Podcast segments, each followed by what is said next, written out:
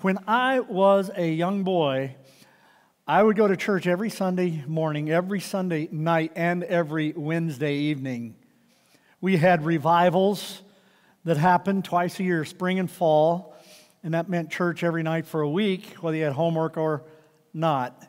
Um, we also would have special events that would take place at the church from time to time, and we would go participate in those events.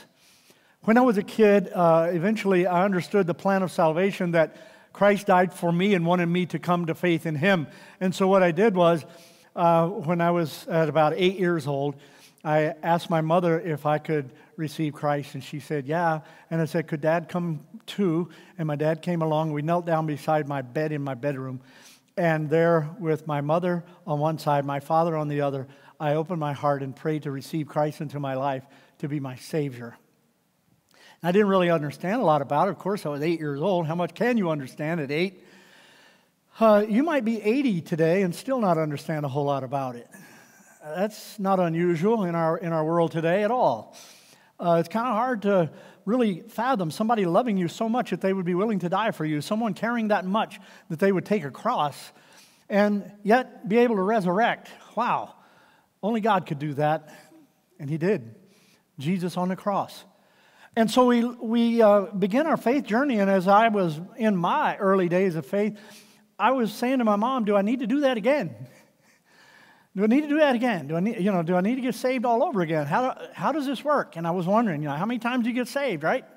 What do I need to do with this whole idea of salvation? Well, she said, unless you've really strayed far from Christ, you don't ever need to pray that again. You just continue to grow and develop. And if you feel like you've done something bad, you go over into the epistles in, in the epistle like 1st, 2nd, 3rd John, you go over there and it talks about if you sin, he's going to, you confess it to him and he'll forgive you. So you just keep going. You don't have to get saved all over again every time. I said, oh. And I began to put that into practice because I used to think I had to get saved basically every day. And so uh, I was getting saved every day, not knowing the difference basically because I thought, well, if I had a bad thought, I probably need to get saved. And so I didn't understand that. Saved means forgiven of sin and born again, you know. And so I was wondering what that was. And so sometimes we have these we have these feelings that make us feel like we're not saved, like we're not forgiven, like we're not part of God's family, right? And sometimes we have these emotions. When we really come into a service, we really feel good. We hear testimony like Chris and Leslie, and, and like was at the beginning of service, we sing some of the songs and we think, wow, this is really great. And maybe our emotions go up a peg or two and we're feeling really good about ready to take the week. But by the end of the week, we might be feeling kind of blah. We don't feel saved, right? Uh, we're not at church. We're not having all that. So we're wondering, what in the world is going on with this? And so we start wondering what's happening. Well, this is one of the hallmark passages. Oh, don't get confused that with Hallmark movies. This is one of the great passages on the idea that I have just presented. And this will help. This will help you. This has helped me so much. It's been unbelievable. Romans chapter 8, have your Bible open, log onto your device, go down to verse 29, and when you go to 29, it says this Here's the goal of this passage God wants us to be conformed to the likeness of His Son, Jesus Christ. This looks like an impossible task. This looks like something that we cannot do. Well, it's true on our own, we can't do it. But it's also true that with God, this is possible. So he begins to unpack for us in this, in this passage how we can live day to day with victory in our heart, knowing that we are forgiven, knowing we are a child of God, and knowing that if something happens to us, we absolutely will be able to go right on into heaven. I was a little bit puzzled one day when I met up with a guy who was in his 80s that attended this church for decades. And I talked about, you know, he was going through some sickness, and I said, Well, you'll be able to, to go into heaven soon. He said, Well, I hope I do. I said, Sir, we don't hope. We know. Paul said, I know in whom I have believed and am persuaded that he is able to keep that which I've committed to him against that day, he was saying. So in Philippians chapter 2 and verse 5, it says, Your attitude should be the same as Christ Jesus. What's the attitude? It is surrender to God, it is willingness to follow God's plan. 1 Peter chapter 2 and 21 puts it this way to this you were called that you should follow in his steps. We're going to get some snow here in the next few weeks, probably. And when the snow comes, some of it's a little bit deep, you know, and uh, it's not always fun, right? And so if, if you're walking with someone, you could walk side by side. That's an option, right? If it is, say yes. If it is, say yes. You could also follow them and eventually trade places, and one of you follows and the other one follows, right? You could do that because in following and then the other one following, in doing that, they can break the uh, snow track for you and help save your energy. Well, here's what happens we follow in his steps. That's how we do this. This is powerful. So I want to look today at four, uh, four specific parts of this passage to show us how we're assured of God's love and how we can have confidence in our daily walk with Jesus Christ. First, we'll look at five declarative questions. Sound long, but if you listen fast, this message will not be that long. Five declarative questions that show us God's plan for a win. Here you go in verse 31. Everybody say 31. verse 31, look at this. It's a comparative question. If God is for us, boy, just ponder that. If God is for you, oh, oh, oh, are you kidding me? The one who spoke the worlds into existence, the one who gave Jesus to die on the cross, who resurrected him from the dead. If, if God is for us, you could also say that since God is for us, God is for you. Did you know that? God is for you. The world's not for you, maybe. The devil's certainly not for you, but God is for you. Then it asks the other side of that question who could be against us? That's a power pack. 32, listen fast. He did not spare his own son, but gave him up. That's talking of Jesus. In other words, the scope of love, the scope of salvation, gave him up. Continues on. Now that he has given him, why wouldn't he give us all things necessary for our victory? he wants you to win. Everybody say win. He wants you to win. Look at verse 33. Here it goes. Who will bring any charge? Who bring any charge? Yeah, against those whom God has chosen. Those who belong to God. You say, but am I chosen? He calls us through conviction that is the awareness of sin, not condemnation, through conviction. Satan condemns, gives no hope. Conviction is the Holy Spirit giving us an answer, the solution. He convicts us and says, hey, there's more to life than this. You're going somewhere for eternity. There's an opportunity, a higher purpose. And so that conviction draws us, that's drawing of the Holy Spirit, and He draws us, and we open our heart to Him, and we say, okay, friend, you're part of His family as you open your heart to Him. You're one of His. And that's what He's talking about right here. It's not hard. Don't make it hard. And then in verse 34, who is he that condemns? In other words, what pressure is trying to get you to doubt the scope of your salvation, the assurance of your salvation? The assurance that no one could really stand in evidence against us. This is powerful. Look at verse 35, fifth of those five questions. Who shall separate us? Who's going to separate us? Yes. Who's going to separate us from the love of Christ? He has died for you as his child. It is a massive statement. Notice that the attention goes to him and what he does for us. Someone would come to, to accuse us, he stands between them and us. And he says, It is my blood, it is my son, it is my forgiveness. This is absolutely powerful. For look at verse 33. You can't save yourself, he says. It is God that justifies. The accuser will have no day with you in court. Aren't you glad for that? You get to heaven, you stand before God, and Satan's not going to stand there and say, Well, yeah, but I remember when, all this stuff. Nope, gone. And God has forgiven you of your sin, and as you have confessed them and trusted Him, He forgives you. And guess what? He makes you right before God. You're justified just as if you had never sinned.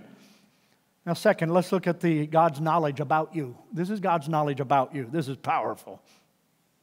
He opens up your file and he has your name on it. Say your name out loud, your first name. Say it out loud, would you? Go ahead. Yes. And so he opens your file and he fills in your name. And you stand there before him. Look at verse 29 of the passage. God did foreknow what did he foreknow? He foreknow your de- he foreknew your decision, your free will choice. He knew what you would do. He doesn't force you to follow him. That wouldn't be love. But he knew you would choose. In verse 29, he did predestinate that grace and opportunity would be made available to you. He did work it out for you to be born here in this country, to be sitting here in this service, and to know that Jesus Christ died for you. He worked that out for you. Are you letting him work it in you now? And look at verse 30. He called out to you through his Holy Spirit. You've been called to salvation. This is powerful. In verse 30, he did justify you to himself. He made you right with God. And in verse 30, he will glorify the believer just as he is glorified. This is powerful. Uh, any of you get into baseball? Did you watch a World Series, a little bit of it? If you did, you saw that the Atlanta Braves won the World Series this last week. Good, good deal for one or two faithful Brave fans who made it up here into this land. But anyway, congrats to my Brave fans over there. Anyway, they, they were able to hoist up that trophy because they won. You know what? Nudge your neighbor and wake them up. Some of your neighbors over dozing, get them awake, all right? If they're awake, say yes. You're his trophy. And like that World Series trophy, he's going to hoist you up. Proverbially speaking, he's lifting you up and you up and you up and you up. He's going to be lifting you up. Isn't that powerful? He is going to lift you up as his own trophy of grace and present you faultless before the throne. Israel Houghton's mother, Israel Houghton, wrote a number of songs. We sing some of them. I'm a friend of God and things like that. Israel's mother grew up in the Midwest. At 17, she became pregnant many years ago. And when she became pregnant, her folks gave her a choice abortion or leave home. She said, I don't want to abort. I want to have my baby. I'm going to leave. She left, went out into California, and while living in California and on the streets of California, she got into some stuff that wasn't so good. She was standing on a street corner one day, and while standing there on a street corner on this day, there was a lady who walked up to her, handed her a Bible, and said, I just want to tell you, God loves you. She didn't know that, she didn't think that, she didn't feel that, but in this moment, something began to happen. For the first time in her life, she opened up a Bible. First word she saw was Israel. She said, I'm going to name my baby Israel. so she named her baby Israel, Israel Houghton and she gave her life to Jesus Christ. It doesn't matter where you've been, it doesn't matter what you've done. I want to tell you that Christ loves you and he can forgive you and he can set you free and he can write you before God just as if you never sinned. Is it powerful? I keep listening quickly. If you're ready to listen quick, say yes. Look at the devices formed against the soul. All of us have devices formed against their strategies to try to knock you out, to try to take you down. We've heard about things today. In the early interview, uh, just a little bit ago, they shared just a little bit about a marriage and how a friend came to them just trying to knock them out. And then we heard from Chris and Leslie a little bit ago and how the sickness came along to knock them out. I want to say to you, first of all, the devil is a background behind what we're seeing in these next few verses. In other words, it's his evil strategies that are applied against us. He is a liar, he is an accuser of us, and he wants to get us to doubt our faith. He wants to get us to say, Well, I don't really have it. I'm not really alive in Christ. There's nothing really going on. So Paul starts out with an autobiographical sketch here. Look what he starts with in verse 35 Shall trouble, hardship, persecution, famine, nakedness, danger, and sword. Outward pressures, inward pressures, all kinds of pressures from the mind, from the external forces of life, people, and other things could come against us. Can they separate us from his autobiographical distractions that were given? He said no. He went beyond his own personal distraction and he said, Shall physical death? No. Shall life and all of its temptation and trial? No. Shall angels? Some say that might mean good angels. I'm not sure if it means good ones or bad ones, but the next mean bad because it talks about principalities. Those are bad angels. Powers, human rulers around us. Things present, events of the day. Things in the future, events of the tomorrow. Height and depth and any other conceivable thing in the universe, he he wraps it up. Can anything separate you from the love of God that is in Christ Jesus? And he says, absolutely nothing. None of these things. Look at verse 37. But in all these things, we are more than conquerors through him who loved us. None of these things will be able to separate us from the love of God that is in Christ Jesus our Lord. I was so stinking glad when my mom finally helped me and coached me through understanding that I could be okay in my faith without having to pray every day that I might become a Christian. I remember one day in second grade praying, and I said, because I was feeling all this guilt and condemnation. I mean, it's, it's really crazy how it works. But I was feeling all this guilt and condemnation like I was some kind of sinner. And I had already prayed to receive Christ, going to church all the time, reading my Bible now, and, and doing what I thought was right and all that kind of stuff. I had all this kind of stuff. I thought it was a Holy Spirit hounding me bringing me guilt, bringing me condemnation. I did not understand it. It was a morbid season in my life. I, am just being transparent with you. It was a high stress time. School counselor couldn't understand what was wrong with me. Finally, I talked it out with my mom, and what was wrong with me was I didn't understand this passage. And I did not understand that Christ really, really loved me. And when I began to understand that, I began to live in victory. You see, Satan even tried back then to knock me out. Right then, knock me out so I wouldn't be a follower of Christ. I would just say it's too much. And I remember sitting there in class and I said, Holy Spirit, if this is you, I want you to leave me alone. I don't want any more of this. I didn't know. And I began to turn a corner from that day on to where he relieved the stresses of the oppression that was trying to get me as a kid in grade school.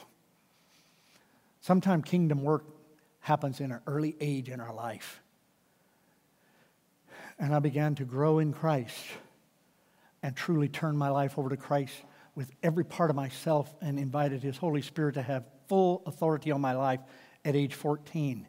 And He turned me upside down and inside out, and I became a witness at home at church, at school, at work, everywhere I went.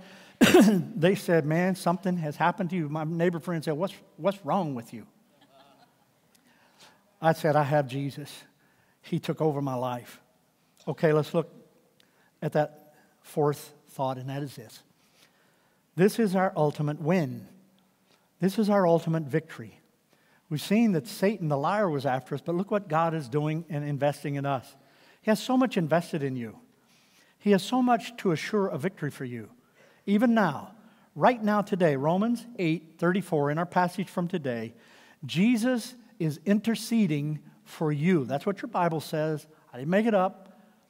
I'm not twisting it around to try to make it say something. He is interceding for you. Notice what it says in that passage. Who then is the one that condemns? That's Satan. We'll try to, but he says no one. I'm not even going to listen to him. Nope. Christ Jesus, who died, more than that, who was raised to life, is at the right hand of the Father and is also interceding for all of us. He is hearing the prayers I taught last week at the end of the service, I invited you up. If you want to pray with a pastor, you could. It sounded like, well, wait, you just said I didn't have to have a pastor. Now you're telling me here's a pastor. Well, I wasn't trying to confuse you, but sometimes we like people to work with us in our prayers, and that's two or three gathered together. That's okay. But here we have the Father, Jesus, and we have Jesus himself. We have God the Father, and Jesus is sitting there beside him, and he's interceding for our prayers. So you pray a prayer, the Holy Spirit takes it to Jesus, Jesus interprets it to the Father, and the Father gives whatever he is planning to give to us powerful. Hebrews chapter 4 of last week, he serves our great high priest above all things. 1 John chapter 1 verses 9 through chapter 2 and verse 2. He is our advocating attorney. That's one definition you can give to the interpretation of that. He is our advocating attorney. You know, you need a good attorney if you have a legal problem, don't you? And the thing about it is, when you have that attorney sitting, we've got Jesus Christ, the creator of the universe, himself as our legal attorney. And in our scripture here today, we understand in, in verse 25 today that he is able to completely save those who come to God through him because he always lives to intercede for us. This is powerful. This is amazing here. This is incredible love. Look at verse 28 of your passage there. He assures us that all things will work together for good to those who are called according to his purpose. One has said it this way that is a soft pillow for a tired soul. And there have been some times I've had to just lay out on the pillow, if you will, of verse 28 and say, Here I am. I don't have a clue what's going on right now, but I lay here. And look at verse 36. He faced trials so he's not going to desert us and say, Nope, that one's too tough. I, I don't have an idea what to do with it. I don't even have a clue what to do with you. Nope. He knows and he's touched with, listen to this, the feelings of our infirmities. Infirmities mean sin in the Old Testament, can mean sin in the New Testament, also means weaknesses. So in our temptations, in our struggles, in our darkness, he is able to intercede for you. This is absolutely powerful. So when we're traveling through life and whatever's going on in our life, we can say, Lord, I don't know how to raise these kids. Lord, I don't know what to do in my marriage. Lord, I don't know what to do in my singleness. I don't know what to do on my job. I don't know what to do with this sickness. I don't know what to do with this opportunity. Whatever it is, you can just cast it onto Him because He cares for you. He cares a whole lot about you. It's incredible love. And look at what verse 37 says We are more than conquerors through him who loved us. Isn't that powerful? So he starts out Romans chapter 8 of your Bible saying this. This is incredible. He says, There is therefore now no condemnation for those who are in Christ Jesus. We start with no condemnation as we are in Christ Jesus. Then we find out in verse 28 that he's going to work all things together for our good who are in Christ Jesus. That's powerful. And then we look at the end of Romans 8 and he says there's no separation with those who are in Christ Jesus. Charles Wesley put it this way Arise, my soul, arise. Shake off your guilty fears. The bleeding sacrifice in my behalf appears. And in one of the verses it says, With confidence I now draw nigh. With confidence I now draw nigh. And Father, Abba, Father, cry. My God is reconciled. His pardoning voice I hear. Listen to this. Not that pretty, but listen to the words, they're good. He owns me for his child. I can no longer fear. His blood atones for all our race. His blood atones for all our race and sprinkles now the throne of God. This is powerful. And he offers you salvation to be adopted into his family today. Have you received his adoption? Have you confessed your sin and trust Him as your Savior? He loves you. He loves you immensely. Flight 225 was taken off out of Detroit. This is Northwest Airlines, been a few years back. Plane takes off and then crashes at a highway. Didn't really get very far up at all. They were in trouble. 155 people died. So sad highway, plane, carnage everywhere. Cecelia Cichan. She was four years old. That's her picture. Four years old. The emergency team, they found her in a seat. And they thought she must have been from a car. She was out and displaced. And they couldn't figure out how in the world she would have survived because they knew everybody on the plane died. But then they went back down through the roster of the plane and realized Cecelia's name was as a passenger on the plane, not a passenger in the car. Oh my goodness. They were overwhelmed. She was four. She was old enough to talk and know what happened. They asked her, What happened? She said, My mom unbuckled her seatbelt, knelt down in front of me, wrapped her arms around me so nothing else would hurt me when we had to crash. And that is what Jesus did for you. Will you accept him? Will you trust him? What are you waiting on? He's done his part. It's up to you. Just receive him. Just trust him. Only believe. I sense him here, don't you? He's in this room. That quiet is him. He's here. Nothing freaky, nothing deaky. You've gone to church all your life. Religion you've tried. I'm not asking you to join religion. I'm asking you to open your heart today to Jesus and to not live with guilt and condemnation and worry and dread about are you right with God, but to live in victory. Lord Jesus, just now there may be some that are confessing their sin and just acknowledging and saying to you something like, Lord Jesus, I'm a sinner. I recognize my sin. I recognize you died on the cross. You love me. You did it for me. You rose from the dead to provide forgiveness and assurance that you are God. I trust you as my Savior. I don't trust anything else. I came into this world with nothing. I will leave with nothing but the assurance I have in you. Thank you for your transforming grace in me just now as I receive you. Amen.